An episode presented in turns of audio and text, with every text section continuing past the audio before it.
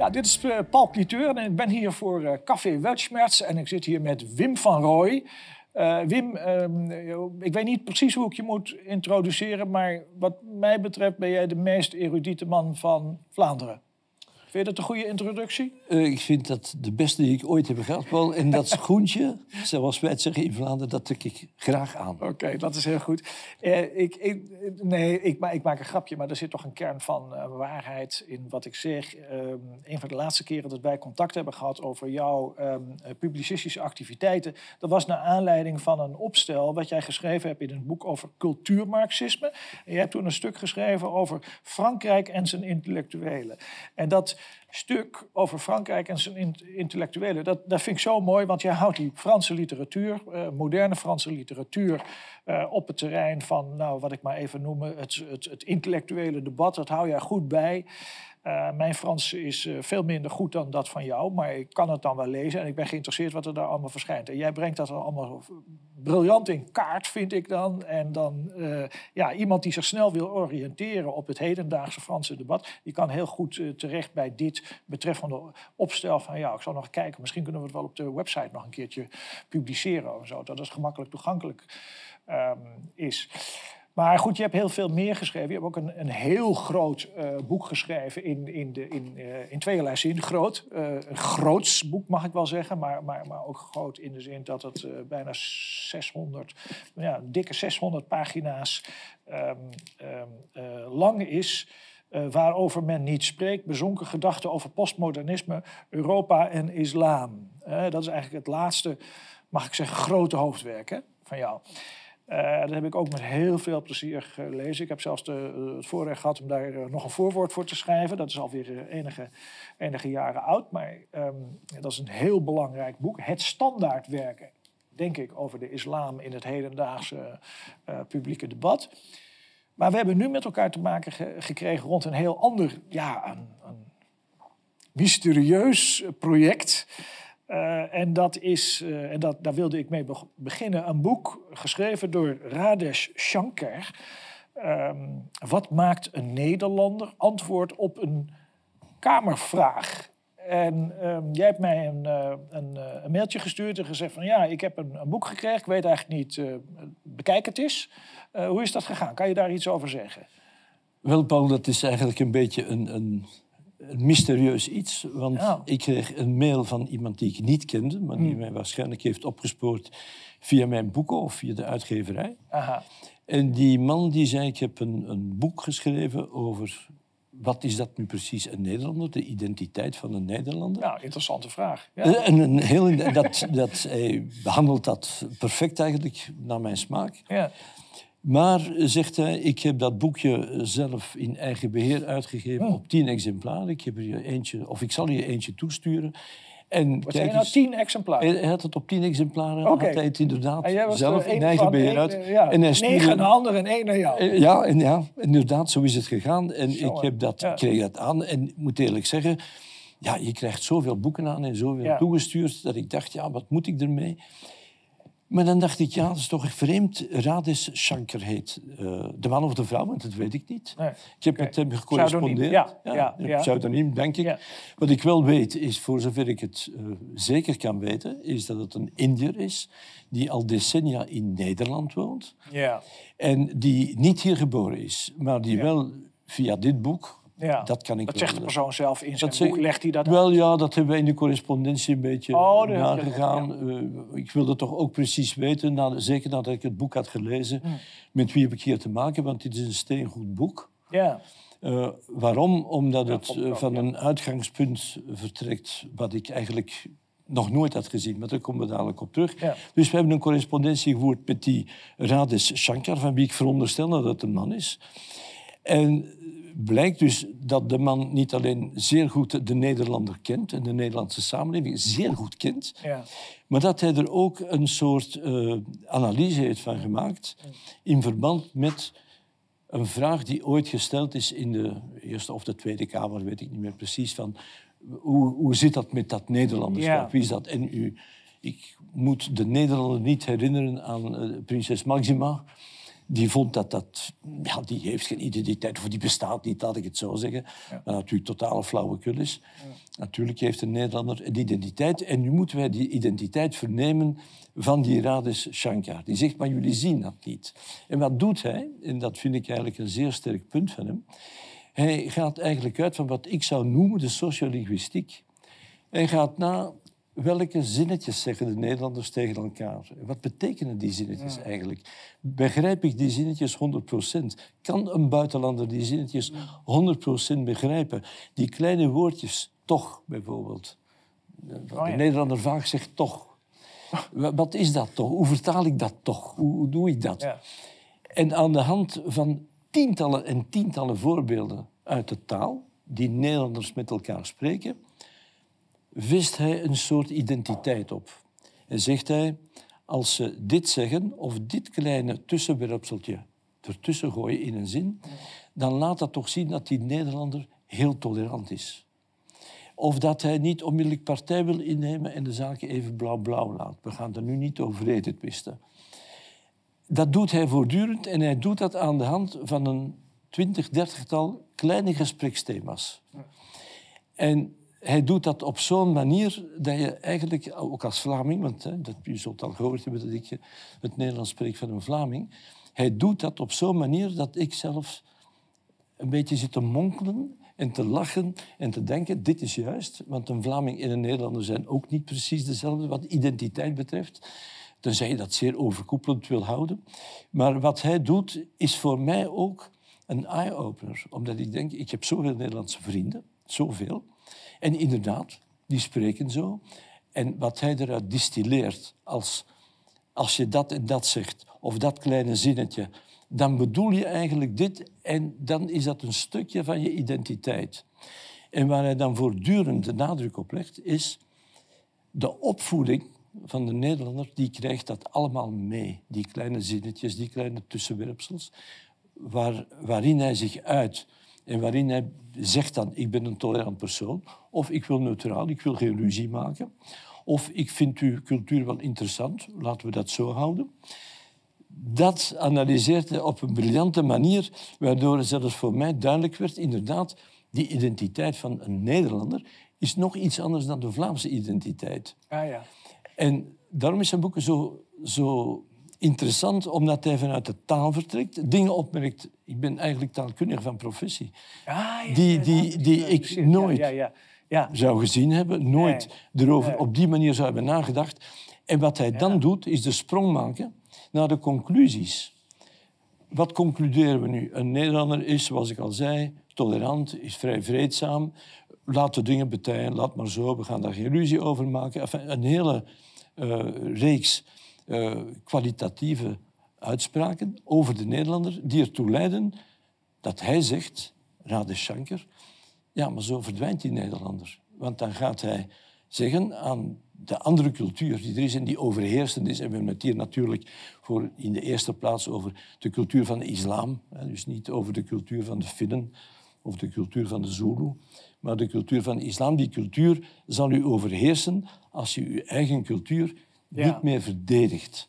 En dat doet de Nederlander niet. Ja, en daar sluit hij natuurlijk... Dus hij komt uiteindelijk dan dus uit op een conclusie... Waar, die heel dicht tegen jouw eigen grote boek aan ligt. Hè? Uh, maar hij heeft een andere aanvliegroute, namelijk die vliegroute van die linguïstische analyse. Uh, ik had overigens niet gerealiseerd, ja, dat is ook jouw vak. Hè? Dus je, je houdt je niet alleen met de islam bezig, nee, ook, ook dit. En ja, ik vond het uh, heel erg aardig uh, ook aangevlogen, uh, zijn, zijn conclusie. Maar voordat we daarop ingaan, hij begint dan ook met een... hij begint met, enige, met enkele citaten van Godfried Bomans. En dan um, haalt hij een stukje naar voren van Godfried Bomans, Nederlandse schrijver Godfried Bomans, die dan schrijft: Het is eigenlijk onjuist om een Nederlander te vragen wat een Nederlander is. Hij kan dat niet weten. Want hij is zelf een Nederlander.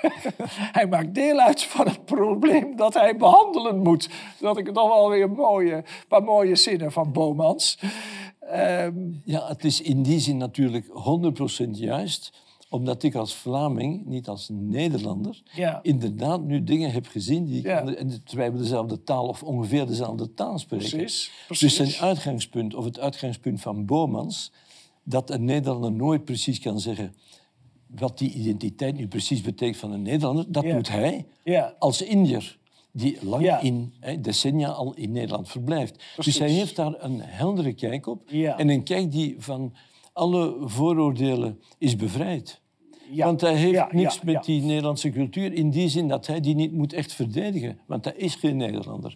En daarom legt hij zozeer de nadruk op die opvoeding. Hij zegt als je de opvoeding hebt gekregen van je nulde jaar, bij wijze van spreken.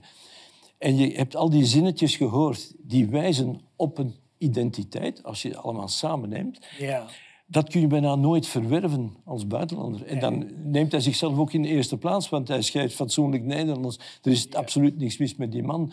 Hij analyseert veel beter dan de meeste antropologen, sociologen of politicologen. Nee, het is inderdaad. En ehm, eh, hij gaat dus een antwoord geven op de vraag wat een Nederlander is. En dan neemt hij ook, dat is een tweede eigenlijk punt wat naast die, eh, die linguïstiek uh, komt Ehm, hij, gaat hij begint bij een Kamerdebat, uh, 8 december 2021, wanneer er een discussie is in de ehm, eh, Tweede Kamer. Daar staat een generaal over ehm, eh, asielzoekers, eh, de kosten van asielzoekers. in, de, in, de, in, de, in, de, in de Kamer wordt dan op een gegeven moment, naar aanleiding van een, van een bijdrage van Joost Eertmans, wordt er gezegd: een asielzoeker die kost 600.000 euro per asielzoeker. Oké, dat is maar nog even wat. En dan um, ontspint zich, naar aanleiding van die opmerking van Eertmans, ontspint zich een debat in die Tweede Kamer over, nou ja, over de kosten van asielzoekers. Um, uh, maar uh, kan dat allemaal gedragen worden door de Nederlandse staat?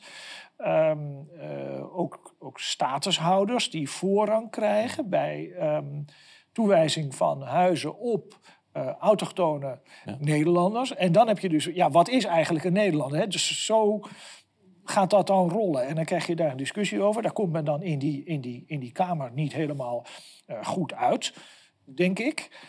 Um, en dan gaat hij verder op dat thema. En dan is het grootste gedeelte is dus um, nou, die linguïstische analyse. Maar het mondt allemaal uit in een, ja, in een omslag aan het min of meer uh, helemaal aan het eind. Ja, fatale van het eigenschappen. hij noemt, fatale eigenschappen. Hij noemt die eigenschappen van tolerantie op de duur, op de duur fataal. Dus, dus eerst wordt die Nederlander. Dus dat vind ik ook wel aardig opgebouwd. Want het, het, grootste gedeelte van het boekje, tot, tot aan uh, pagina 100 zou ik maar zeggen. Dan is, wordt die Nederlander erg het zonnetje. Hij is zo tolerant en dan kan het oh, prima, prima, prima. Maar dan op een gegeven moment, na die pagina 100, zeggen ja, maar tolerantie kan je ook wel tot aan de rand van de afgrond brengen. En op een gegeven moment zit je erin, in die afgrond. Want je kan ook ehm, op het moment dat jij tolerantie uh, betracht ten opzichte van mensen die die tolerantie niet ten opzichte van jou, dan wordt dat suicidaal. Die, dan heb je een probleem. Het is eigenlijk een beetje, een beetje de parafrase van wat Popper zegt. Ja, je klopt. kunt niet tolerant zijn ten opzichte van de intolerantie. Ja, want dan maak je jezelf kapot. En hij, hij, ziet de Nederlander een beetje als een, een rustige, blijvende, vrijdenkende, beetje gek. Maar hij bedoelt niet gek in letterlijke betekenis van het woord. Een beetje een gekke man van alles is goed voor mij. Laat ik het zo maar rustig houden. En dan ziet hij dat uiteindelijk als de fatale eigenschappen van de Nederlander. Want je kunt, uh, zoals we zeiden, tolerant zijn, maar het kan ook destructief worden. Ja, ik, le ik, lees, ik, lees, een stukje voor dus uit, die, uit die conclusie van hem. Dat ondersteunt wat jij hier zegt. Uh, dan, zegt hij, uh, dan heeft hij het over honderdduizenden Afrikaanse gelukszoekers die Nederland binnenstromen, worden wederom niet verteld wat voor land Nederland is en wat voor volk hier woont. Dit terwijl ze eigenlijk een complete cursus zouden moeten volgen. Dit boek bijvoorbeeld, eventueel aangepast. Ja, ik zou zeggen, en ook het boek van Wim van Rooij. voordat ze überhaupt statushouderschap krijgen. Dus daar zit ook een hele praktische consequentie aan, aan, uh, aan zijn boek. Hij zegt, je, je kunt niet zomaar die grenzen openzetten en maar denken, nou, de hele, hele wereld bestaat uit Nederlanders, uit, uit Vlamingen. Zet de grenzen open, die mensen komen binnen en die voegen zich geruisloos voegen die zich in in de Nederlandse samenleving. Nee, je moet wel even kijken wie je wie je naar binnen haalt. En als er eventueel een groep bij is die zich niet gemakkelijk voegt in die Nederlandse samenleving, dan moet je iets aan doen. Dan moet je integratiebeleid gaan voeren. En dat, is wat die gezellige Nederlanders niet doen in hun nee. mateloos. Nee, en hij is, hij is zeer streng voor de Nederlanders. Hij houdt van de Nederlander, omdat hij ziet wat een, een vriendelijk, lief volk het eigenlijk is. En dan schrijft hij hier, want je hebt daar een mooi stukje geciteerd, ja. maar eh, hij begint hier die fatale eigenschappen met gezien de vele beschrijvingen mag het duidelijk zijn dat we het over een zeer positief volk hebben. En met zoveel goede eigenschappen en sterke, wel overwogen normen en waarden, is een volk niet kapot te krijgen. En dan zijn zinnetje, nu zijn dodelijke zintje, dat zou je dan zeggen. Hè? Maar niets is minder waar. Het zijn die eigenschappen die hem een beetje onvoorbereid zijn eigen land doen kapotmaken. En natuurlijk van langs zo meer zie je zowel in Nederland als in Vlaanderen, ook in Frankrijk, denk aan, aan Onfray en, en ja. Ja. Uh, ja, wil ik ook zie je, al, hebben, ja. zie je al langer hoe meer mensen die zich stilaan bewust worden van het feit dat mensen zich moeten integreren in iets en dat dat iets, dat je dat moet verdedigen als ontvanger. Ja, precies.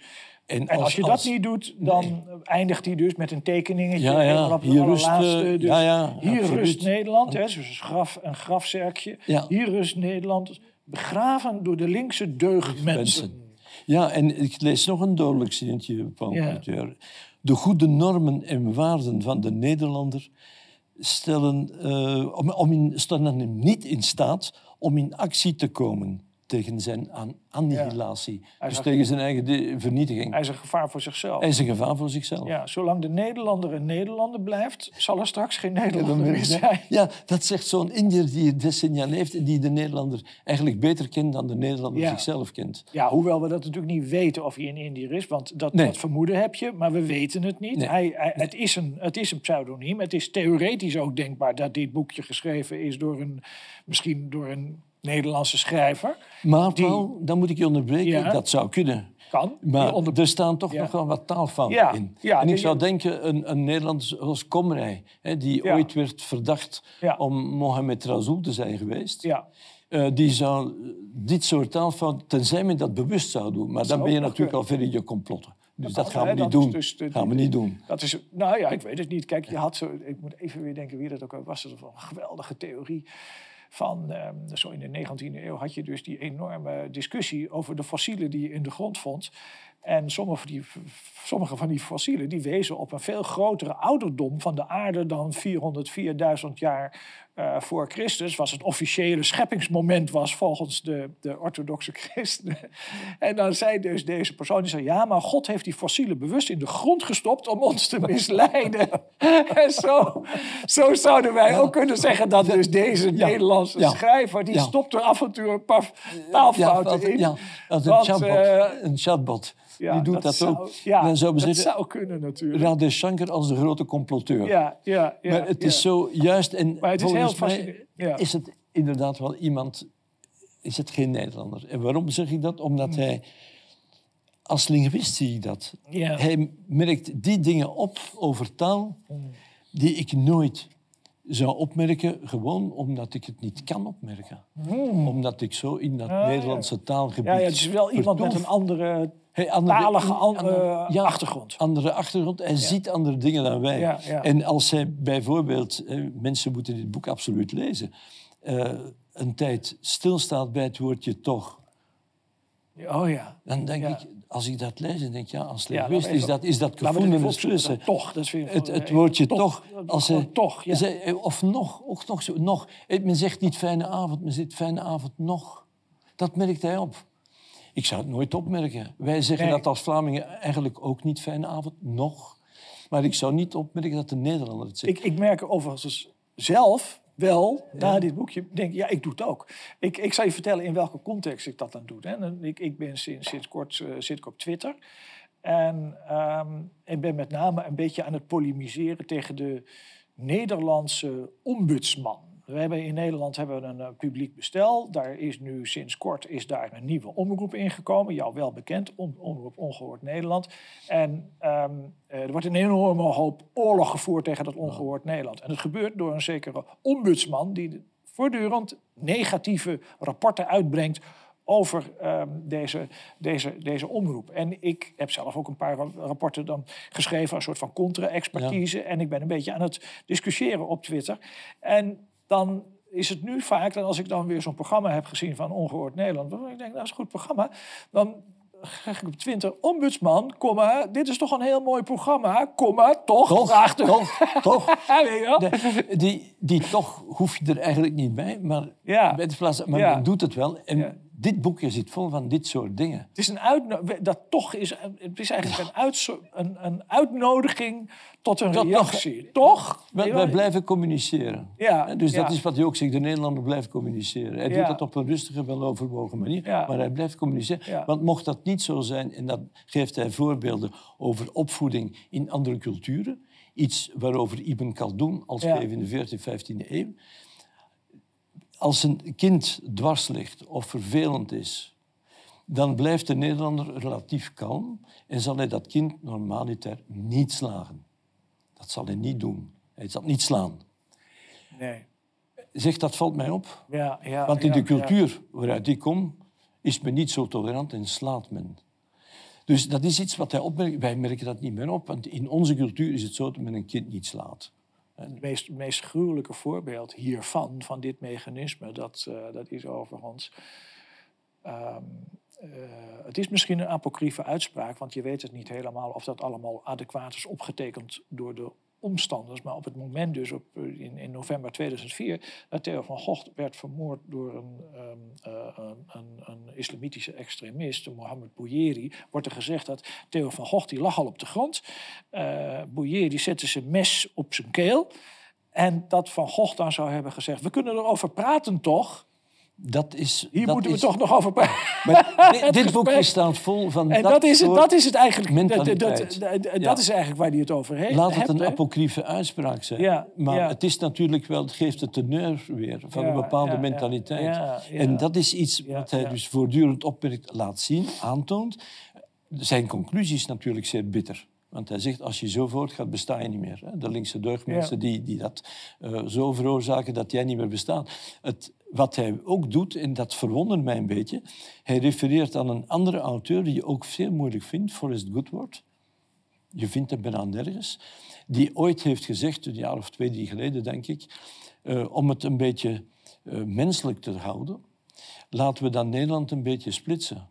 Een stuk voor de Nederlanders en een stuk voor de anderen.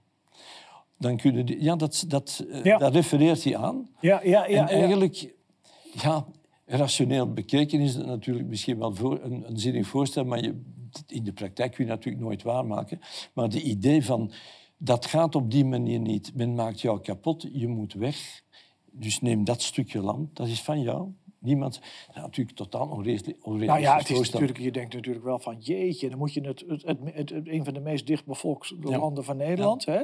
Ja. ja. door, door, die, door die mateloze naïviteit van die Nederlanders, die denken dat eigenlijk de hele wereld één groot Nederland is. En, en, en dat die ook een soort van. Um, plicht heeft om, om de rijkdom van het land, maar met willekeurig elk, elke andere wereldburger uh, te gaan, burger op deze wereld te moeten gaan delen. Dan moet hij, in dat kleine stukje moet hij nog afgrenzen en dan moet hij dus daar nog mensen naartoe halen waar hij zich tegelijkertijd van, tegen moet beschermen door dat af te, af te grenzen van de um, rest. Hoewel dat natuurlijk wel, ja, dat is de feitelijke situatie eigenlijk ook met ghetto's. En, en, en, en in grote steden, in, in, in, uh, nou ja, ook in Brussel en, in, en, in Antwerpen. Ja, wat mij mateloos stoort wel aan dit soort... Um, niet aan die uitspraak, want ik begrijp dat nog wel... Maar aan het feit dat men zo achterloos en naïef is. Hè? Die Nederlanders, maar ook die Vlamingen en ja, ja, dat, wat dat betreft niet zoveel anders. Nee. Dat als je als argument aanhaalt dat de topintellectuelen uit de Arabische wereld, wier boeken je allemaal kunt lezen, zijn allemaal vertaald in het Engels, in het Nederlands, in het Frans, het Spaans. Mm. Al die uh, topintellectuelen die zeggen hetzelfde als wij, ja. als wat wij zeggen. Ja. Ja. En toch, en dat is ook een, een, eigenschap, vind ik, van de Europeaan in zijn algemeenheid, dat hij het beter weet dan de top-experts uit de Arabische wereld. Die zeggen, jullie zijn verkeerd, jullie zijn naïef. Ja. En dat vind ik iets heel vreemds. Eh, Boualem Sansal ja, schrijft er een boekje over. En die zegt, jullie weten niet wat jullie in huis halen.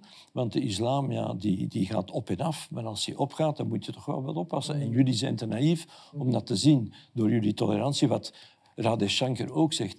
Dus als wij die top-experts intellectuele top-experts niet geloven. En dat hoeven niet alleen intellectuele top-experts te zijn. Ik ben bevriend met heel wat Iraanse mensen. Ja. En die Iraanse mensen zeggen ook hoe naïef wij zijn. En dan zeggen wij, en dat is ook een slechte eigenschap, wij weten het wel beter. Dat komt wel in orde bij ons. Ja, ja. Ja, ja, wij vinden dat die mensen heel... Uh, die zijn uh, rancuneus een beetje. Ja, ja, of, of, ja. Overigens, um, uh, dit is overigens wel een punt. Ja, dat, dat is een, een zware pil voor jou om die door te slikken en voor mij ook. Ehm, ik, heb, ik heb ook een andere gesprekspartner, ga ik um, over een paar dagen weer een uh, programma mee op, uh, opnemen. Dat is um, Arthur Blok. En Arthur Blok die heeft een paar boeken geschreven en twee boeken over Geert Wilders. En ik vond het leuk om Blok om daarmee te spreken, omdat hij voor mij de, de eerste persoon, zoals jij de, de meest erudite man van Vlamingen uit Vlaanderen bent, is hij de eerste die een min of meer positieve biografie over Geert Wilders schreef. En dat vond ik zo interessant. Ik dacht, daar wil ik, daar wil ik meer van weten van die man. En hij is journalist. Um, maar hij uh, zit op het ogenblik um, in het Midden-Oosten en hij zit in de Verenigde Arabische Emiraten. En daar is heeft hij een eigen internettijdschrift, heeft, eh, is, die, is die daar begonnen. En wij zitten zo ook wel eens te, vergelijkingen te maken tussen, tussen het Midden-Oosten en, en Nederland. En hij zei, ja, die Verenigde Arabische e-, Emiraten, die laten niet iedereen toe. Saudi-Arabië ook geen denken aan. En dus ze sluiten dat gewoon af. En ze, en ze, ze stellen dus als ingangseis, ja, hebben, we, hebben we deze mensen nodig of hebben we ze niet nodig? En dat doen, ze, dat doen ze dus wel een beetje en zijn die beter dan, geen... dan hier wat je zegt klopt 100%, want die westerse mensen dan, want dat zijn westerse mensen die anders denken, ja. zijn, is dat geen gevaar voor ons? Want die gaan libertaire en libertijnse ideeën binnenbrengen over democratie en mensenrechten. Dus zij sluiten dat af spiritueel, want de islam staat toch boven alles. Ze sluiten het ook af op alle andere manieren. Zij doen dat, maar als wij het doen, dan worden scheldwoorden, invectieven als fascist of nazi of weet ik wat gebruikt. Terwijl, dat is ook een van mijn punten die ik ergens schrijf. Voor mij heeft Hitler de oorlog gewonnen. Omdat altijd opnieuw aan, uh, aan hem gerefereerd wordt. Want als je dat zegt, ja, dan ben je nazi. Als je oh ja, bedoel je dat? Ja, ja, er wordt altijd het uh, Hitler-argument wordt erbij. Wordt het, Hitler, erbij, het argument om het Hitler om. Hè, we kennen dat. En dan denk ik, ja, oh, flauwekul, oh. wat je nu zegt en het feit dat je dat altijd weer doet, betekent dat jij eigenlijk nog in die sfeer zit. Want je kunt je toch niet voorstellen dat mensen die zoals wij voor de mensenrechten en dat soort dingen zijn, dat wij op een of andere manier fascistoïde gedachten zouden hebben. Ja. Maar als je zegt, we moeten grenzen, nou, dan ben je geen fascist of ben je geen nazi. Want ik vraag die mensen ook, heb jij geen grenzen aan je huis? Staat jouw deur open? Ja. Heb jij geen rolluiken? Of, daar heb je, je, hebt een, je hebt grenzen aan je lichaam. Dat ja, overigens wil men daar ook wel vanaf. Van die, ja, van die, van die transhumanisme. Ja, maar ook bijvoorbeeld in de Amsterdamse gemeenteraad wordt nu serieus besproken hè, door, door progressieve partijen. Ja, ja, nou ja, oudere mensen die hebben, die hebben vaak veel te grote huizen. En we kunnen veel meer uh, statushouders zouden we onder kunnen brengen in Nederland. Als, als, die, als die oudere mensen uit hun huizen gaan. Uh, daar glij je wel een Ik moet een beetje denken aan hier. Uh, het communisme, dat is de islam van de 20e eeuw. Jouw, jouw stuk. Ja, Frankrijk is een intellectueel. Het is een vorm van communisme het natuurlijk gewoon. Wat op, wat, wat op, en, en, en de kinderliedjes met van iedereen is van de wereld en de wereld is van iedereen. Dat wordt heel hard meegehost in volle zalen. En dan kom, je buiten en is je auto weg. En ze oh, nou is mijn auto weg. We zeggen, ja, nou ja, we hebben het net nog meegehost buiten, dus die auto is dan weg. Maar, het is zo... Ja, ik zeg ook, als ik lezingen geef en mensen beginnen dan weer over mensen die hier in nood zitten, die komen van andere landen. Je kunt de hele wereld niet opvangen. hoeveel heb jij erop gevangen? Want als het echt zo ernstig, zo erg en zo vernederend en zo mensonterend, dan moet je er zeker zelf hebben opgewezen. Ja. Wat, wat, is tegen die redenering? Als ik het echt zo erg zou vinden als die mensen, wat ik niet doe hoor, ik vind het niet zo erg, nee. dan eh, zou ik mijn huis openstellen. Ja. Dat kan ik. Ik heb een vrij groot appartement. Ik ja, ja natuurlijk. Ja, ja, dan kan je dat doen. Maar men gelooft de ervaringsexperts niet. Uit het Midden-Oosten en het Verre Oosten. En ook niet als zij boeken hebben die zo Ibn Barak is zo'n duidelijk auteur die heeft gezegd: jongens, dit is echt, dit gaat de verkeerde kant op. Dit is niet goed met ja, is honderden een van de eerste auteurs van de eerste. Aan de, die, ja. hè, was heel vroeg, hè? Heel vroeg. Dat is al twintig jaar geleden. En langer, denk ik, uh, Ibn Barak. Ja, ook trouwens, net als uh, uh, Radesh Shankar, een, een, pseudoniem, Ibn Barak. Ja, was een pseudoniem. en heeft als eerste een boek geschreven in, ik noem het maar even de, de Why I'm Not-serie. Bertrand Russell, de filosoof, heeft in de jaren 20 van de 20e eeuw. Why I'm Not a Christian. Ja. Er is ook iemand die heeft een boek geschreven, Why I'm Not a, um, a Hindu. Die is niet zo bekend. Uh, maar deze Ibn Barak heeft een boek geschreven, Why I'm Not a Muslim. En daarmee brak hij door, pseudoniem. Uh, hij heeft vele andere boeken daarna geschreven. En, en ook, uh, nou, een beetje ook in de traditie van, van, van, van jouw boek, heeft hij um, gewaarschuwd voor bepaalde gevaren verbonden aan de islam. Ja, ja. Toen bedenk je aan, aan de Shankar, want we hebben het nog even over hem. Hij noemt ons ook het ach-volkje. Oh ja. Oh ja. Wij, wij, en heeft het over de Nederlander. Ik heb het iedereen over de Vlaming die dat veel minder zal bezigen. Ja. Maar zo, er is iets gebeurd, ach. Ja. Het ach-volkje. Dus dat ligt zich ook bij alles neer, dat ja. ach-volkje. Ja. En dat is eigenlijk het, het zwaartepunt van, van zijn boek. Hij, hij haalt ik zou bijna zeggen, ja, misschien wel 150 voorbeelden aan. Ja. Waarin hij laat zien hoe die mentaliteit is gegroeid van dat ja. achtvolkje. En waardoor dat inshallah. Volkje, inshallah. Ja, ja, ja, dat is ook het achtvolkje. Het gaat zoals het, gaat. Dan, dan, zitten we bij Welbeck, bij Soumission. Waar de islamisering heel geleidelijk aangaat en uiteindelijk wordt aanvaard door de bevolking. Omdat, en zoals men nu zegt, in Kabul is het nu veiliger dan onder de Amerikanen. De Taliban die houden daar een beetje op een andere manier de hand aan dan de Amerikanen. Mm. Dus dat wordt dan soms als een pre uitgelegd. Van, kijk eens, eh, natuurlijk is het zo. Als je hand wordt afgehaakt, dan ga je misschien toch twee keer nadenken. Als het geen drie keer is. Maar we moeten, we moeten dit boekje absoluut aanbevelen en elke minister toesturen. Dat ja, dat zegt hij ook. Ja, ja, ja. ja, dat hij antwoord zelf op de Kamervraag die gesteld is... waarop geen antwoord kwam. Wat is dat nu, of wie is dat nu, een Nederlander? Ja. Dus elke minister zou dit... Uh, ik, ik, lees toch nog een stukje van Paul, ja, ik vind het zo ook. Ja. En dat was het verhaal dus wat hij allemaal heeft uh, ja. verteld. En van een volk waar ik ooit met zoveel bewondering en met zoveel respect naar opkeek, tot ik mij langzaam realiseerde dat het slechts een zielig en verdwaald volk betreft een door zijn roze bril geblindeerd volk dat bereid is om zelfmoord te plegen om de deugdzaamheidswedstrijd te winnen. Dat is inderdaad ook zo een doorgeslagen christelijkheid.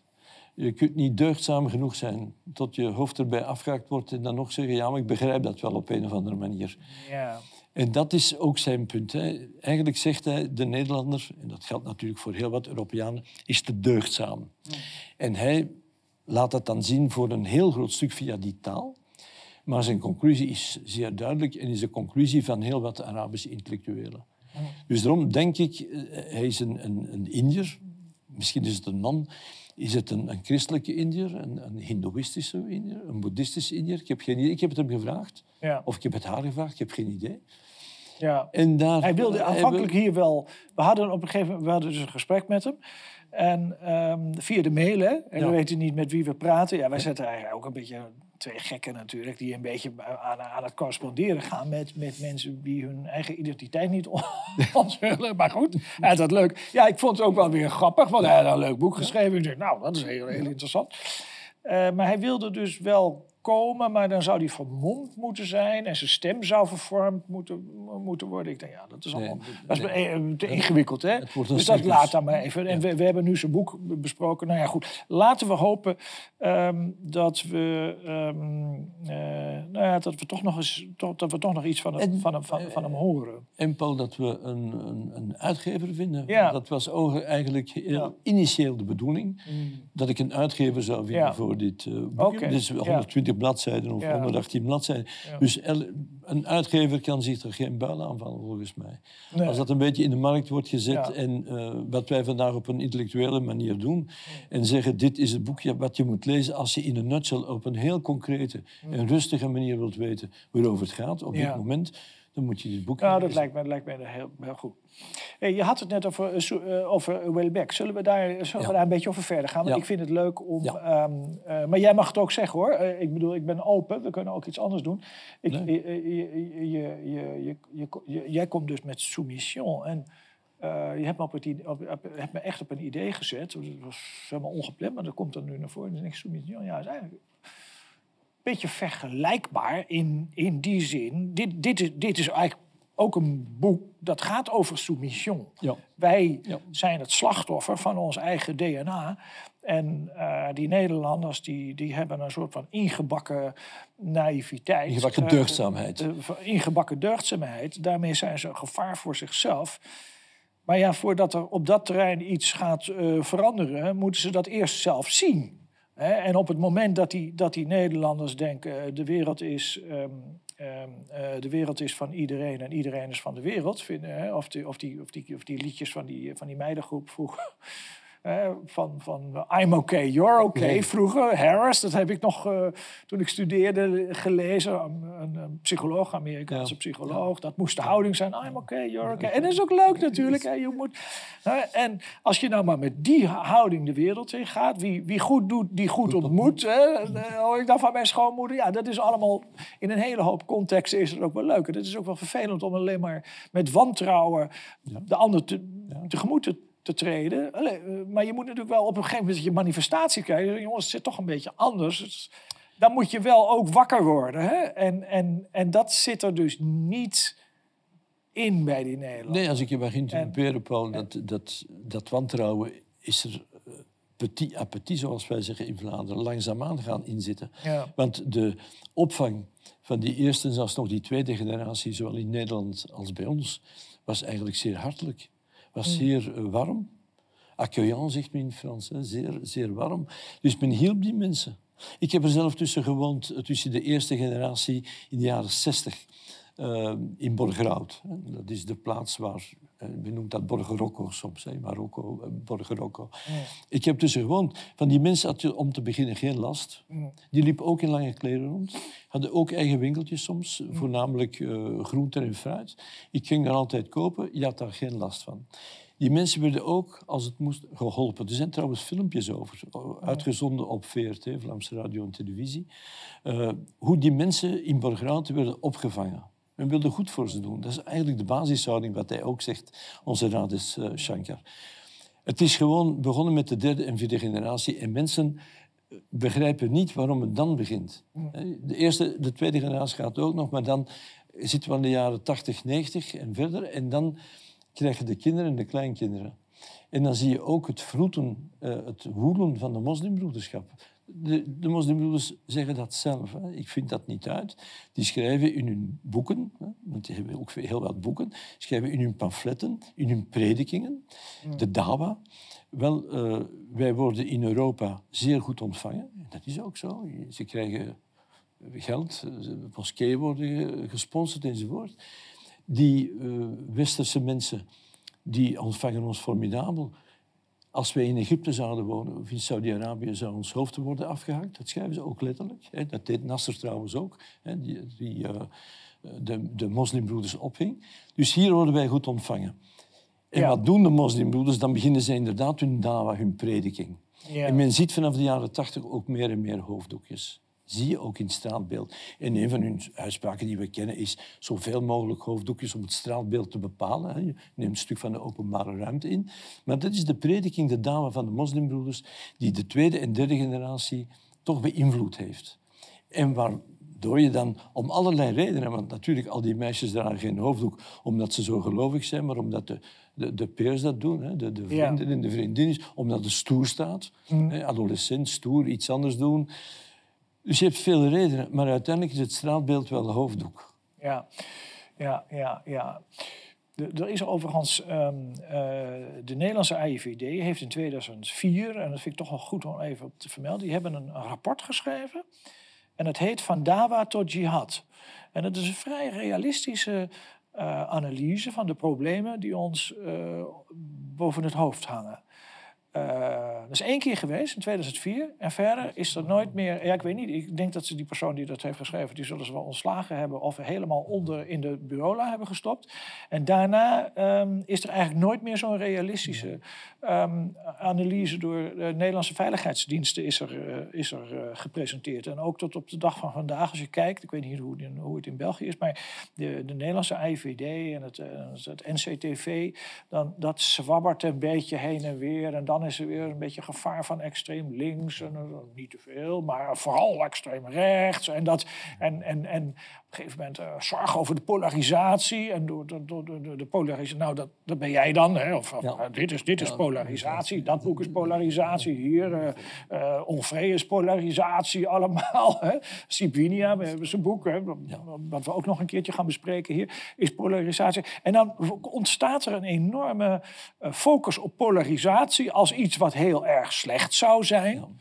Terwijl het in feite het op een realistische manier analyseren van bepaalde problemen is. Maar nee, daar moet je dan. Um, um, ja, en, en, waar, en, waar, en dat vind ik ook leuk om ook nog eens aan jou te zeggen. Ja, waar is het nou begonnen? Hè? Um, ik heb zelf de indruk dat, dat 1989 is, is voor mij altijd een enorm kanteljaar in een zekere zin. In 1989 uh, promoveerde ik aan de Universiteit van Leiden. Dat is verder een kleine insignificante gebeurtenis in het uh, licht van het hele wereldgebeuren.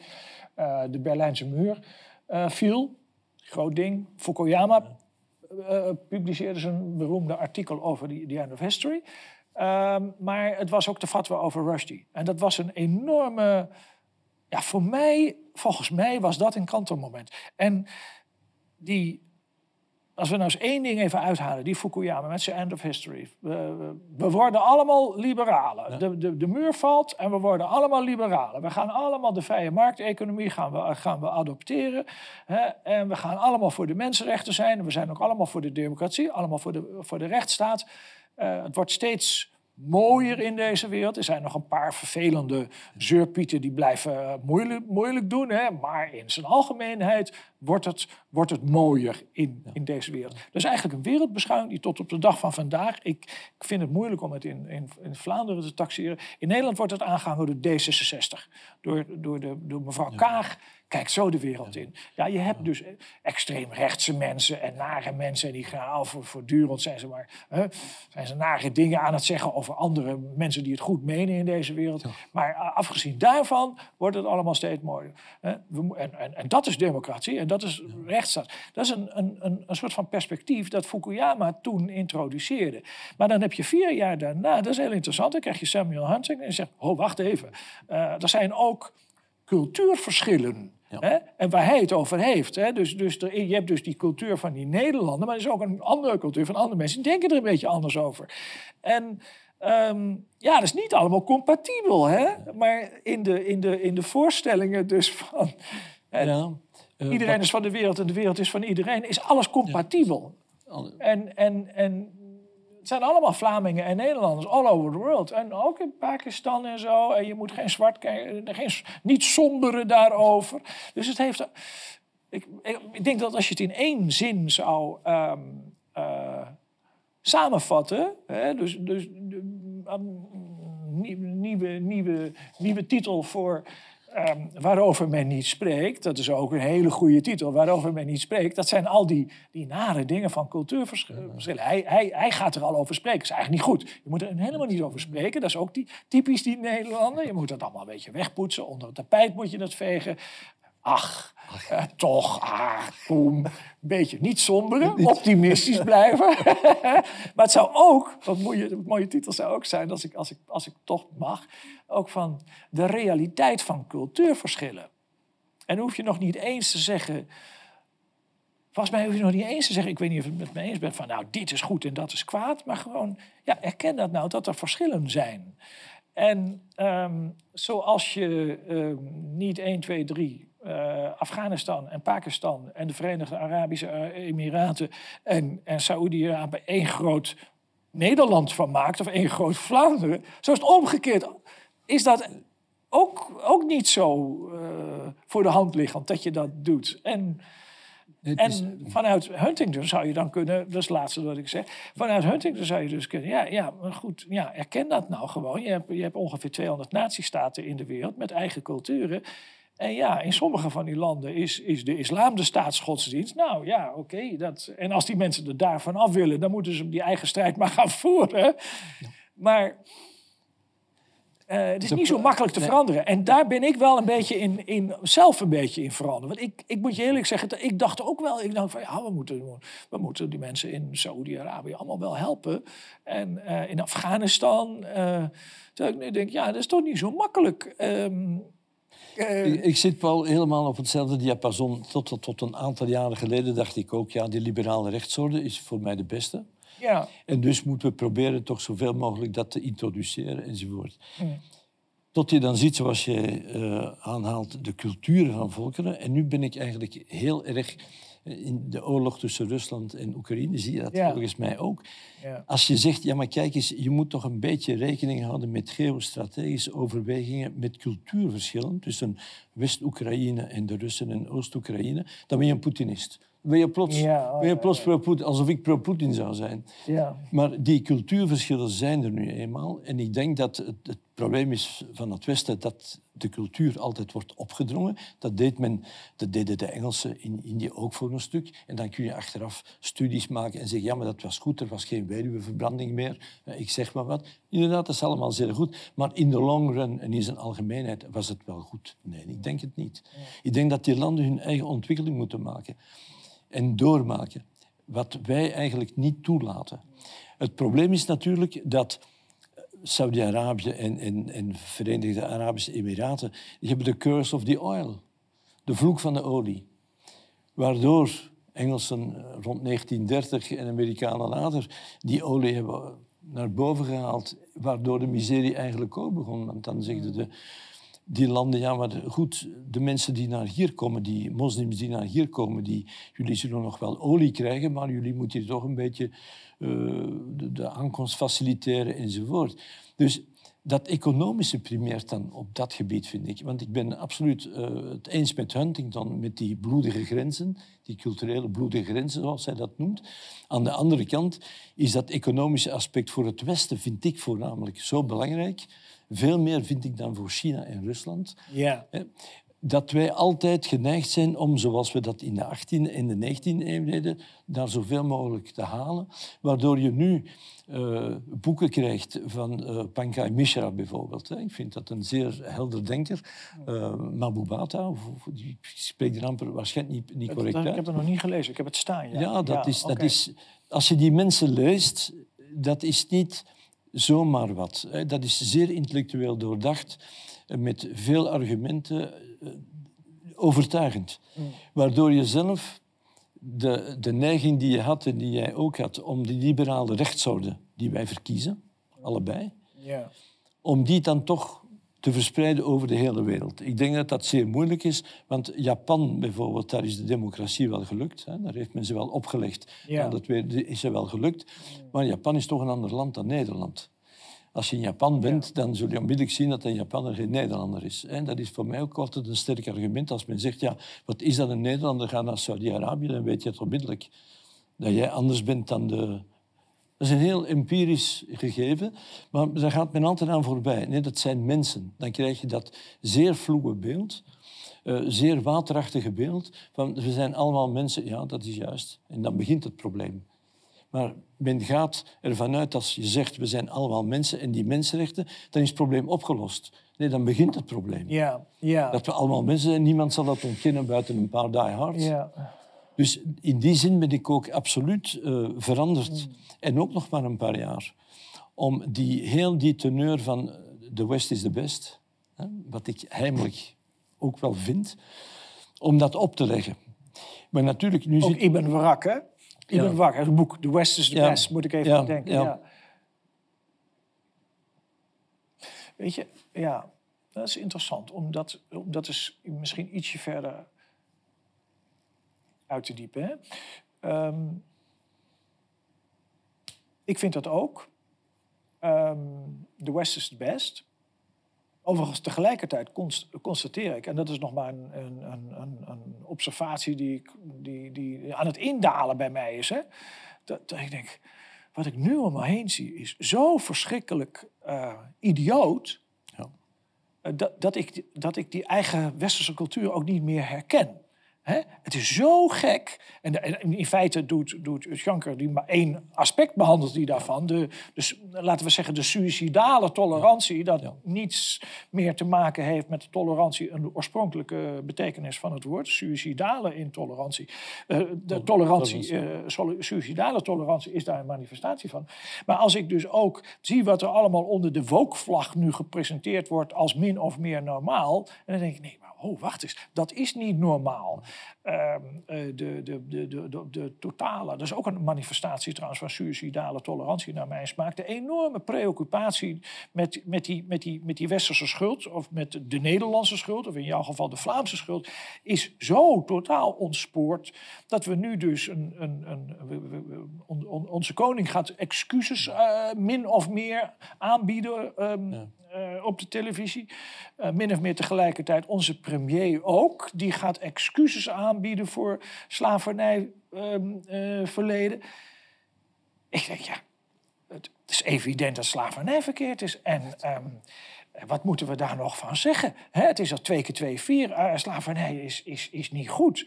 En um, volgens mij staan we niet aan de vooravond van de herintroductie van de slavernij. Dus wat moeten we daar verder voor gesprek over voeren? Ik wil het ook wel zeggen, slavernij is verkeerd hoor jongens. Uh, helemaal niet goed. Maar op een gegeven moment... Nou, ja, maar op een gegeven moment krijg je daar een soort van uh, obsessie met dat te moeten verklaren. Hè? De, de rug te geven. Dat ik denk, dat, dat is heel onvruchtbaar, want je, je, je zet mensen tegen elkaar op. Iedereen wordt er, wordt er ongelukkig van, inclusief de mensen die zich nu gaan identificeren als nazaten van slaven. Daar worden ze helemaal niet beter van, want die mensen worden helemaal, die gaan er helemaal in zitten in dat verleden en gaan, ze, gaan denken dat ze daar nog onder te lijden hebben. En op een gegeven moment gaan ze het uitspreken en dan is het ook een, een, feit. Heel Dan gaan ze er ook last van krijgen. En hun kinderen. En, eh, en je denkt, mensen uh, het lijkt wel alsof iedereen moet naar de psychiater. Ja, eh, iedereen moet naar de psychiater. Dat is, en ik denk dat als Rades uh, Shankar hier zou het misschien nog anders omschrijven. Hij zou zeggen met heel dat circus van dat, die slavernij-excuses en die slavernij-schuld. Mm. mm. Daar zouden de Saoedi's hartelijk om lachen. Ja, dat doen ze. Ja. Dat doen ze, tuurlijk. Lachen is wel, ja. Dus wij denken, kijk... Waar zijn jullie mee bezig? Nou, je zijn jullie mee bezig? Ja, spring maar in de ravijn allemaal. Ja. En ik denk dat dat soort victimologie, mm. dat, dat dat een typisch kenmerk is geworden van de westerse geest. En ik herinner mij een, een interessant boek uit het begin van de 20e eeuw van Paul Valéry over de ondergang van, van de westerse geest toen al. Hè? Want je hebt veel oh. boeken, ook in de 19e eeuw en in de 20e eeuw, die over die ondergang... Maar dan zie je, als je dat uh, ten, terdege leest, dat daar al de dingen in staan die we inderdaad kunnen verwachten. Uh, je ziet het ook bij Nietzsche bijvoorbeeld. Hè. Lees je zeer goed die, uh, die ruggengraatloze cultuur die je gaat zo krijgen. Nietzsche had ook zeer goed ingezien aan het eind van de 19e eeuw... wat een toomloze energie zou vrijkomen met, met de industrie. Wat ook in de Eerste Wereldoorlog gebeurd is. Energie ontplofte ja, ja, via de Eerste Wereldoorlog. Dus ik denk dat wij evolueren naar wat de Franse psychiater Alain Ehrenbourg eh, noemt la fatigue de soi. Wij zijn een beetje aan het eind van een proces gekomen waarin we ons beginnen te vervelen. Wij hebben alles, we kunnen op reis gaan. Uh, er is eigenlijk niks speciaals meer te beleven. Nog eens iets wat vlugger is of sneller of beter. Maar wezenlijk sneller en beter is het niet. En dus krijg je de mens die een nieuwe kick zoekt. En die kick zocht men al, denk ik, al in het begin van de 20e eeuw. En je ziet dat ook later in de 20e eeuw. Maar nu zitten wij, denk ik, op een hoogtepunt met heel die woke. Waarin men dan dingen vindt waarover geen, geen hond zich zou bekommeren maar die nu in de picture worden gezet via de media en waar iedereen mee aan deelneemt. Ik doe dan de media. Ik bedoel niet de gewone mensen op straat, want die begrijpen daar ook totaal niks van. Eh, daarom heb ik wel eens gezegd als een boetade, de cafépraat nu, hè, wat wij cafépraat noemen, dat is de nieuwe verlichting. Dat waren de salons van de verlichting. Daar zeggen de mensen, zijn ze helemaal krankzinnig geworden met hun woke. Wat je in de media natuurlijk nog. Maar er zijn heel veel mensen gaan er natuurlijk in mee. En dat zijn mensen op, op invloedrijke posities. Dat zijn dus uh, mensen die zijn, uh, uh, ja, ja, je mag toch wel zeggen, geïnfiltreerd in het overheidsapparaat. Waarmee ik niet wil zeggen dat er een soort van planning aan, de, aan ten grondslag ligt. Want ik geloof helemaal niet dat, er, dat er een soort van geheim overleg is aan geheime tafeltjes. Nee, maar de neuzen gaan een beetje spontaan dezelfde kant uit. En dat is ten aanzien van woke. Ehm, ja, nou, we hadden eerst uh, uh, homoseksuelen, die zijn nu geëmancipeerd. En toen kregen we lesbische mensen, die zijn nu geëmancipeerd. En toen kregen we, we, volgende categorie. Nou, nou, dat zijn nu de transseksuelen, die, moet, die moeten nog geëmancipeerd worden. Maar het wordt wel, in, in, vanuit de wereldbeschouwing van, van woke mensen, wordt het wel allemaal steeds mooier. Het licht gaat steeds meer schijnen wij zijn een beetje een vervelende, vervelende uh, onheilsprofeten. Wij staan een beetje aan de kant. Maar als die nou maar aan de kant worden geschoven... en die worden vooral uit de maatschappelijke instituties worden die verwijderd... want dat is natuurlijk weg. Die moeten weg uit de universiteiten. en, en ik zit even... Ja, ja, ja nee, dat is misschien wel... Hè? Ja, Daar heb je een voorbeeld van een witte, een witte hetero-man... die uh, heel vervelend is en die wordt opzij geschoven... of toch ten dele wordt opzij ja, Matthias Desmet in zijn boek over totalitarisme. Hè? Zullen we daar nog eventjes ja, een paar, absoluut, uh, ik heb, uh, paar, paar opmerkingen over, over, Ik heb het boek ook gelezen. Wat mij bijvoorbeeld opvalt en wat ik nergens lees. Dus Matthias Desmet, ja. de psychologie van het totalitarisme. Hè? Dus even, even dus bij, bij de totalitarisme, dat wil zeggen totale staatscontrole. Ja. En, en wat is nou eigenlijk de psychologie hè, daarvan? Hoe, hoe, hoe, hoe, hoe, kan het zijn, want daar is hij pessimistisch over, dat dat totalitarisme steeds meer greep krijgt. Uh, overigens ook uh, Michel Onfray, L'art d'être français en uh, Theorie de la dictature. Ook. Michel Onfray zegt, zegt hetzelfde. Maar hij, heeft dan uiteindelijk, hij komt wel op met een andere um, verklaring. Maar hun diagnose is het totalitarisme neemt toe. Um, um, en Desmet beschrijft dat, is zelf psycholoog. Eén uh, zin nog en dan, dan, dan stop ik en dan geef ik het woord aan jou. Kijk, één zin nog. Um, uh, ik vond het het wrange van dit boek is, want ik ben het pas net gaan lezen, je hebt het al lang gelezen. Ik dacht, hè? Ik ben het pas gaan lezen op het moment dat het leek dat wat er met, dus met gebeurt aan de Universiteit van Gent, dat dat de beste illustratie is van het proces wat hij in het boek beschrijft. Dat is natuurlijk heel wrang. Dat zeg ik ook altijd van Theo van Gogh. Dus Theo van Gogh lieten ze allemaal aankletsen, maar op het moment dat hij op de straat lag, toen zeiden ze op het moment, nou, hij had toch wel wat gelijk. Want je ziet het, hè? Weet je wel? En dat heb je hier ook, met Desmet ook. Dus die, die, die wordt nu geconfronteerd met een reactie waarin je denkt: oh ja, maar dat ken ik uit zijn eigen boek. Ja, fijn. Men, men, moet een slachtoffer vinden. En ik herinner mij zeer goed, ik heb aan dezelfde universiteit gestudeerd. Gent, en, de, heb jij gestudeerd? Gent, ik heb daar gestudeerd in de jaren, uh, eindjaren, ja, vanaf 65, 1965 hmm. tot 1971. En wat had je toen? Had je toen allemaal, ik kan ze met naam en toenaam uh, opnoemen, allemaal linkse professoren. Allemaal. Oh. Er was geen rechtse Ja, uh, hoe heet je ook alweer? Uh... Ja, Kruithof. Ja, Kruithof was ja, ja, een van de boegbeelden. Ja, dat is een van de... Dan had je in de psychologie bijvoorbeeld, want daar gingen wij speciaal naartoe, om die prof, professor uh, Gijsbrecht, die in alle moordzaken ook tussen beiden kwam, om te zien of die toehandelings, toerekeningsvatbaar was of niet. Wij gingen naar de les om te zien wat voor soort clown daar op dat. Dat is een clown. Die linkse professoren waren soms een beetje clownesk, maar hij was clown. Dat ging allemaal en dat is allemaal altijd blijven doorgaan. Tot er iemand komt, en dat is een fenomeen volgens mij van de laatste tien jaar, die het echte ultieme, de ultieme kern in vraag stelt. Zijn we nu niet totalitair bezig? Dat is eigenlijk een beetje toch de vraag. Hij zegt niet onmiddellijk, wij zitten in een totalitair systeem, maar zijn we nu niet een beetje al totalitair aan het worden? En wat mij dan opvalt is toen ik uh, drie of 24 jaar was, een tijdje geleden, uh, annoteerde ik de brieven, de correspondentie van de Van U en een literaire beweging aan het eind van de 19e eeuw in Vlaanderen. En die auteurs, Emmanuel de Boom, August Vermeijlen, voornamelijk, die hadden het over Le Bon, Gustave Le Bon en Tarde. Ik was een jong ja. broekje, 24 jaar. Ik dacht, wie is dat? Ik moest de brief annoteren, gaan eens lezen. Ik heb die boeken nog thuis. Le Bon werd toen niet uitgegeven. Die moest je in de bibliotheek gaan lezen. Mm. Nu wordt die opnieuw uitgegeven. Ja.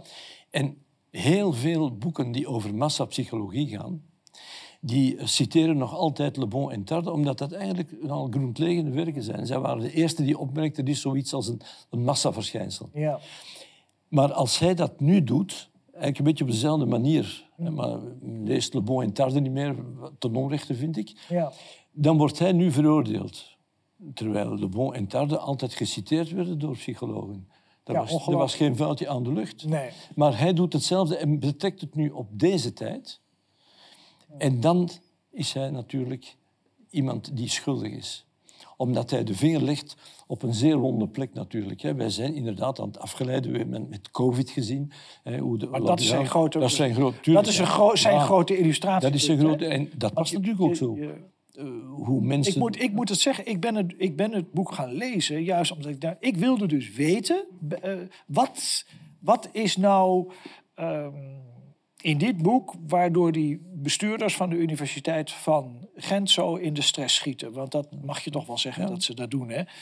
Uh, hij is nu aan allerlei beperkende maatregelen uh, onderhevig. Uh, ik ben ook, ik, ik, ik, ik, hoorde van hem ook in een televisieprogramma, hoorde ik hem dat zeggen. Dat hij, kennelijk zit hij dus in wat wij hier in Nederland een vakgroep noemen. Dat heet, heet bij jullie een consortium. En daar hadden dan andere um, um, hoogleraar, die hadden gezegd ja, tegen hun decaan, ja, um, we willen niet geassocieerd worden met de Smit. Ja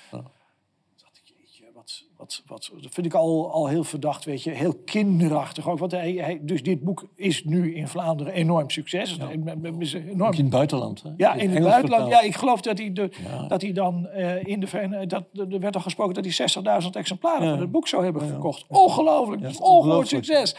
En, en dan gaan dus waarschijnlijk totaal onbekende collega's... die gaan zich zorgen maken dat ze met hem geassocieerd worden. Denk, ja, je hoeft je geen zorgen te maken, want niemand kent je. Kent je. Maar dat is, ik, heb het, ik heb het gisteren nog... kennen hem, maar die andere collega's kennen ze niet eens. ik heb gisteren of eergisteren nog geschreven... onderschat ook de naijver en de jaloezie niet. Wat een, oh, wat Van collega's die boeken schrijven... en die oh. door 200 mensen worden gelezen, hun studenten. En hij wordt nu door de halve wereld gelezen. Ja, dat moet natuurlijk wel ergens prikken en steken.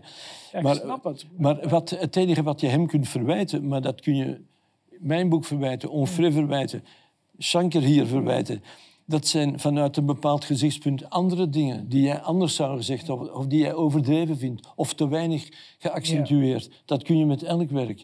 Maar bij hem natuurlijk, bij hem, er wordt op gefocust nu, vinden we iets.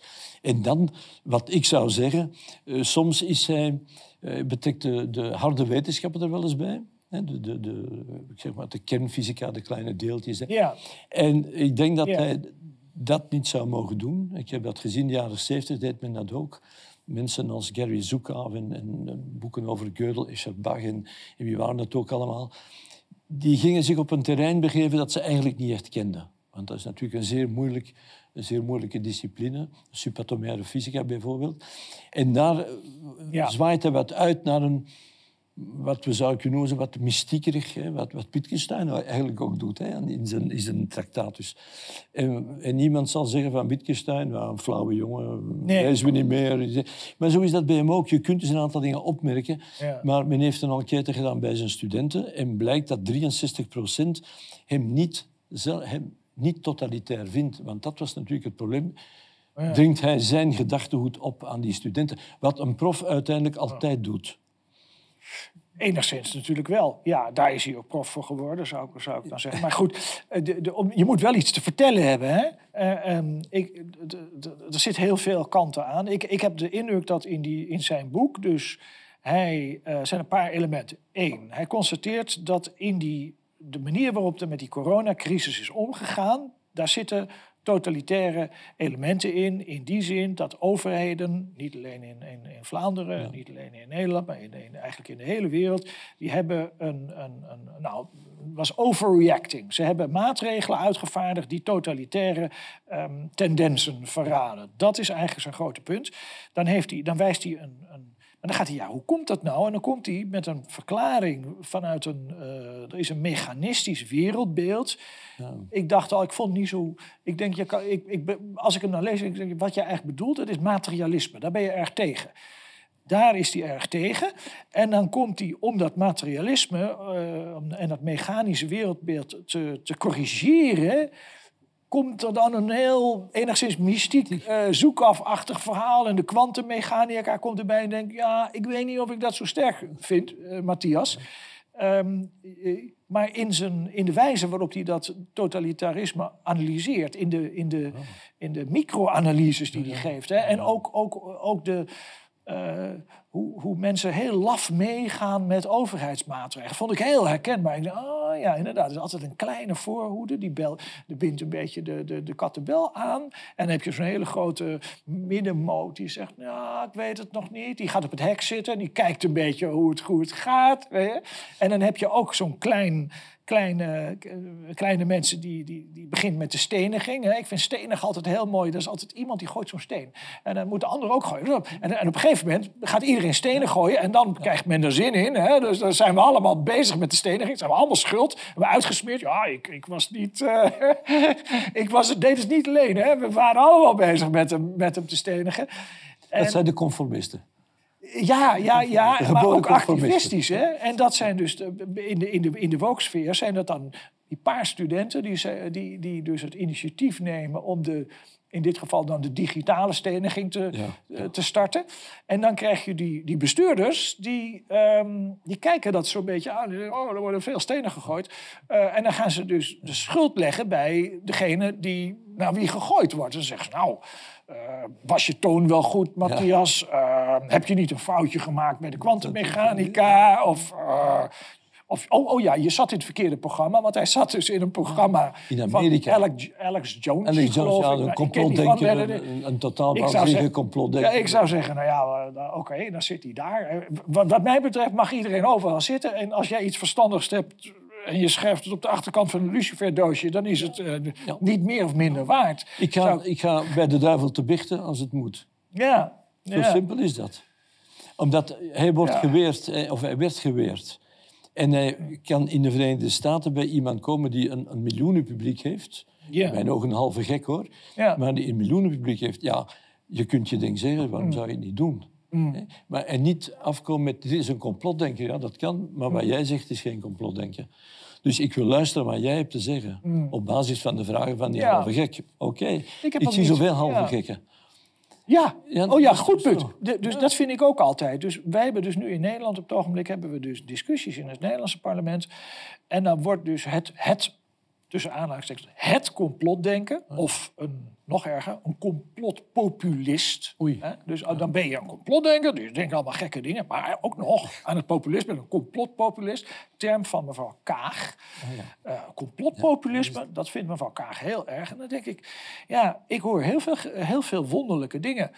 Um, ook uh, occulte dingen, uh, dingen waar ik helemaal niet... Ik ben atheïst, en, uh, nou ja, dus, dus, dus ja. ik hoor heel veel gekke ja. dingen. Ja, Oké, okay, ik luister wel. En dan ga ik zelf daarvan beoordelen wat ik vind. Maar op de een of andere manier is er nu dus iets is van... de overheid moet ons beschermen tegen complotpopulisme. Maar ook de bestuurders van de universiteiten. Dus zo'n decaan die moet dan naar meneer Desmet gaan en zeggen...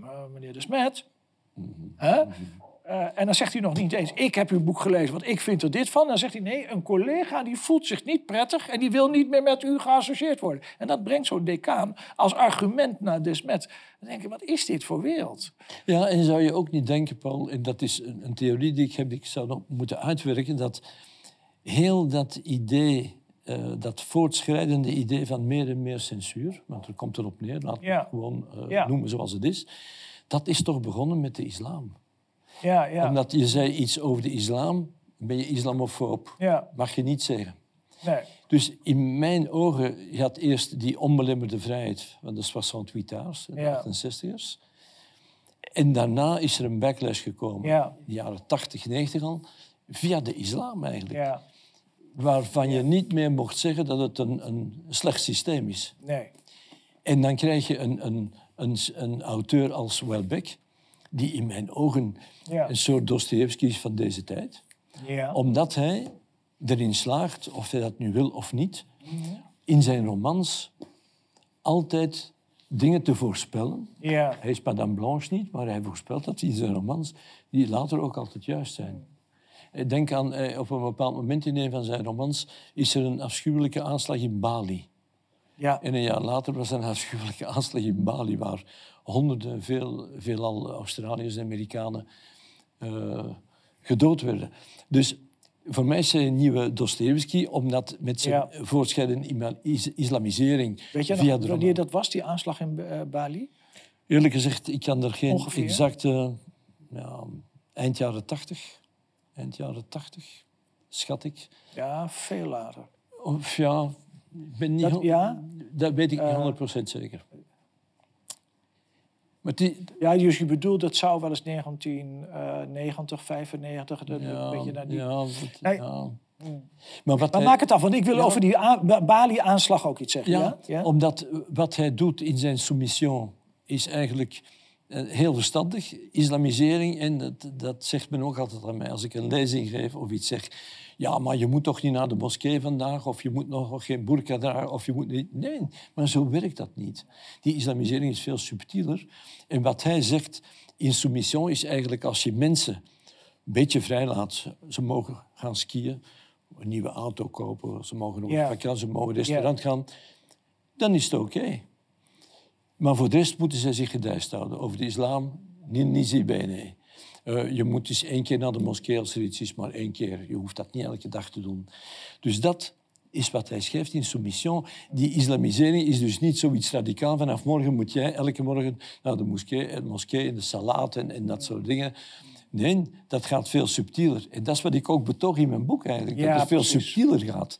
Ja. Dat het niet is van islamisering, is van vandaag of morgen radicaal zo en zo moet je. Nee, dat is niet zo. Nee, het begint klein. Ja. Het begint klein. En men ziet het ook nauwelijks. Waarom zou ik niet toegeven, zegt de Nederlander ook hier in het boek. Waarom zou ik niet toegeven als die politieagent nu een, een, iets moet opzetten of, of die politieagenten een doek, waarom zou ik dat niet toegeven? Natuurlijk, stricto sensu is dat juist? Waarom zou je dat niet toegeven?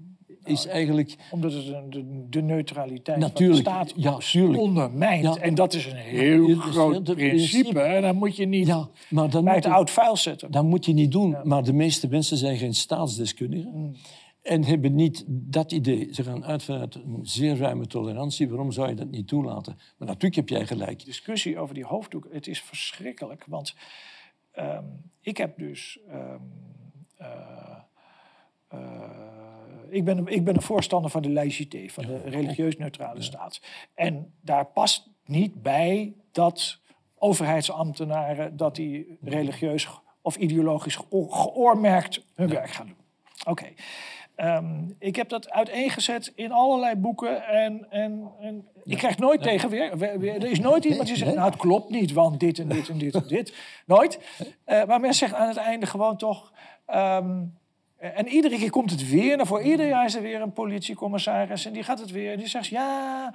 En alsof ze het helemaal uit het niets een geweldig onderwerp aan de orde stellen. zeggen ze van ja. Het is toch wel niet meer van deze tijd om die arme mensen uh, te, te ontzeggen dat ze religieuze tekenen mogen dragen. Dus het is een hele, hele lange discussie. Uh, maar ik heb net zoveel uithoudingsvermogen als zij. ik ga er ook gewoon mee door. Um, En ten aanzien van die, van die Bali. Um, hetzelfde met um, mijn onderzoeksthema is heel sterk dus de spanning die, die, die islamitisch uh, terrorisme oplevert met vrijheid van meningsuiting. En dat uh, jihadistisch terrorisme of islamitisch terrorisme, hoe je het wilt noemen, dat dat een uitdaging is voor de vrijheid van meningsuiting. Bekende, bekende illustratiekasus natuurlijk Salman Rushdie, wat wil je nou nog meer weten? Na 33 jaar weer iemand die springt op het toneel, steekt een mes in de, in de, in de, in de hals van Rushdie. Is, die man is nu helemaal invalide. Je moet toch nu wel zo langzamerhand duidelijk maar zijn hoe de vork in de steel zit. Nee, nee, nee. Men blijft maar zeggen, nee, dat is toch... Het ligt allemaal veel ingewikkelder dan ik denk. Maar die, die, die Bali, kan ik me... Ik heb dus een hele mooie... Ehm, Um, ja, hoe? Ik heb een biografische ervaring. Ik gaf toen zo'n Kleveringa-lezing. En Kleveringa-lezingen die heb ik ook in heel Europa gegeven, in allemaal hoofdsteden. En, en, en ook, ik heb een Kleveringa-lezing gegeven in uh, Den Haag. En ik begon aan die lezing, s'avonds. En ik begon te vertellen en over, over uh, terrorisme en dit en dat. En die mensen zaten allemaal een beetje maar, aan te gapen. Waar heeft, die man het, waar heeft die man het aan de hand? Wat is er nou toch in godsnaam aan de hand? en toen vond die aanslag in Bali plaats. En aan het einde kwamen al die mensen die zeiden: Oh, er is, allemaal, er is iets heel ernstigs gebeurd. Zeg, oh, daar had u het of hoe wist u dat? Ik zeg: Maar ik weet het niet, maar dit is al zo lang aan de gang. En dit was eigenlijk een godsgeschenk, kwam zo uit de hemel vallen ter illustratie van wat ik u nu heb verteld. Nou, ja, oké. Nou, de mensen gingen van wat verbijsterd naar huis. En, en daarbij een randopmerking, Paul. Dat is toen de eerste keer, uh, jaren geleden, de fatwa werd uitgesproken over Rushdie. Mm. waren nagenoeg alle auteurs op twee na, John le Carré en Roald Dahl, waren nagenoeg alle auteurs tekenen een pamflet, een petitie tegen Khomeini en, en voor de vrije meningsuiting. Nu, hoe lang is het geleden, verleden jaar, dat uh, hij invalide werd gestoken. Ja, dat is veel ingewikkelder.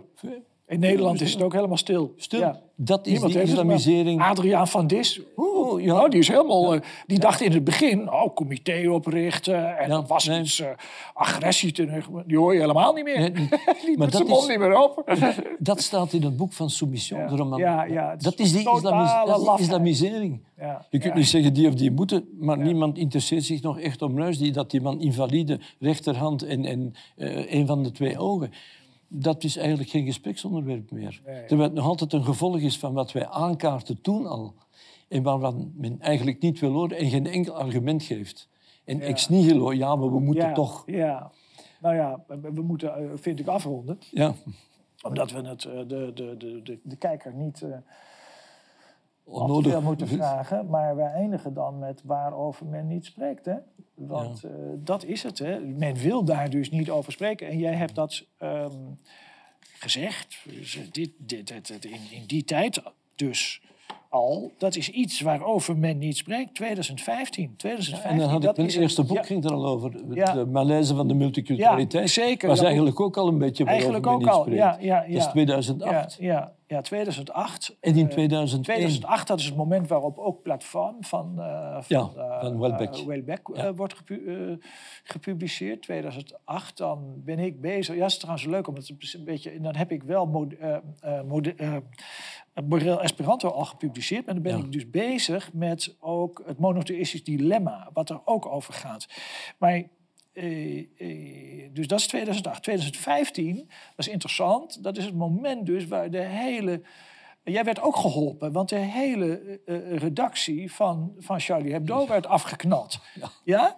En, de, en, en dit is toch. En, en, ja, en dan gaan, dat vond ik ook heel surrealistisch. Dan gaan er dus miljoenen mensen gaan, naar, gaan er naar Parijs. Alle hoofden van staat, ze staan er en ze, ze stappen in het vliegtuig, gaan terug naar huis en ze zijn het vergeten. Gedaan. Ja, dat is ongelooflijk. Het is zo. Waarover men niet spreekt. Maar goed, wij hebben vandaag wel gesproken, denk ik. Uh, en we hebben gesproken over Radesh Shankar, een pseudoniem. En we hebben gesproken over het boek Wat maakt het Nederland? antwoord op een Kamervraag. Er zijn er vooralsnog nog tien exemplaren, dat weten we in ieder geval, die zijn verkrijgbaar. Het is ook wel op internet te vinden en mensen kunnen dat boek bestellen. Dus misschien heeft de Radesh nog meer uh, daarvan uh, voorradig. Uh, we hebben gesproken over uh, jouw boek, waarover men niet spreekt, 2018. We hebben ook gesproken over het boek De Psychologie van het Totalitarisme van Matthias Desmet. En ik heb in het boek over cultuurmarxisme, wat ik geredigeerd heb, staat een geweldig stuk van jou, Frankrijk en zijn intellectuelen, dat ik een andere keer nog verder wil doorspitten. Het, ik vond het heel leuk om je hier te hebben, Wim. Dank je ook weer voor de, voor de, voor de reis die je hebt willen, willen ondernemen om hier te komen. En ik hoop dat je weer nog een keertje terug wil komen. Uh, om respect te hebben in Nederland ben ik altijd ja. vragende partij. Super. super. Ja, dank, dank je wel. Oké, okay, dank je wel.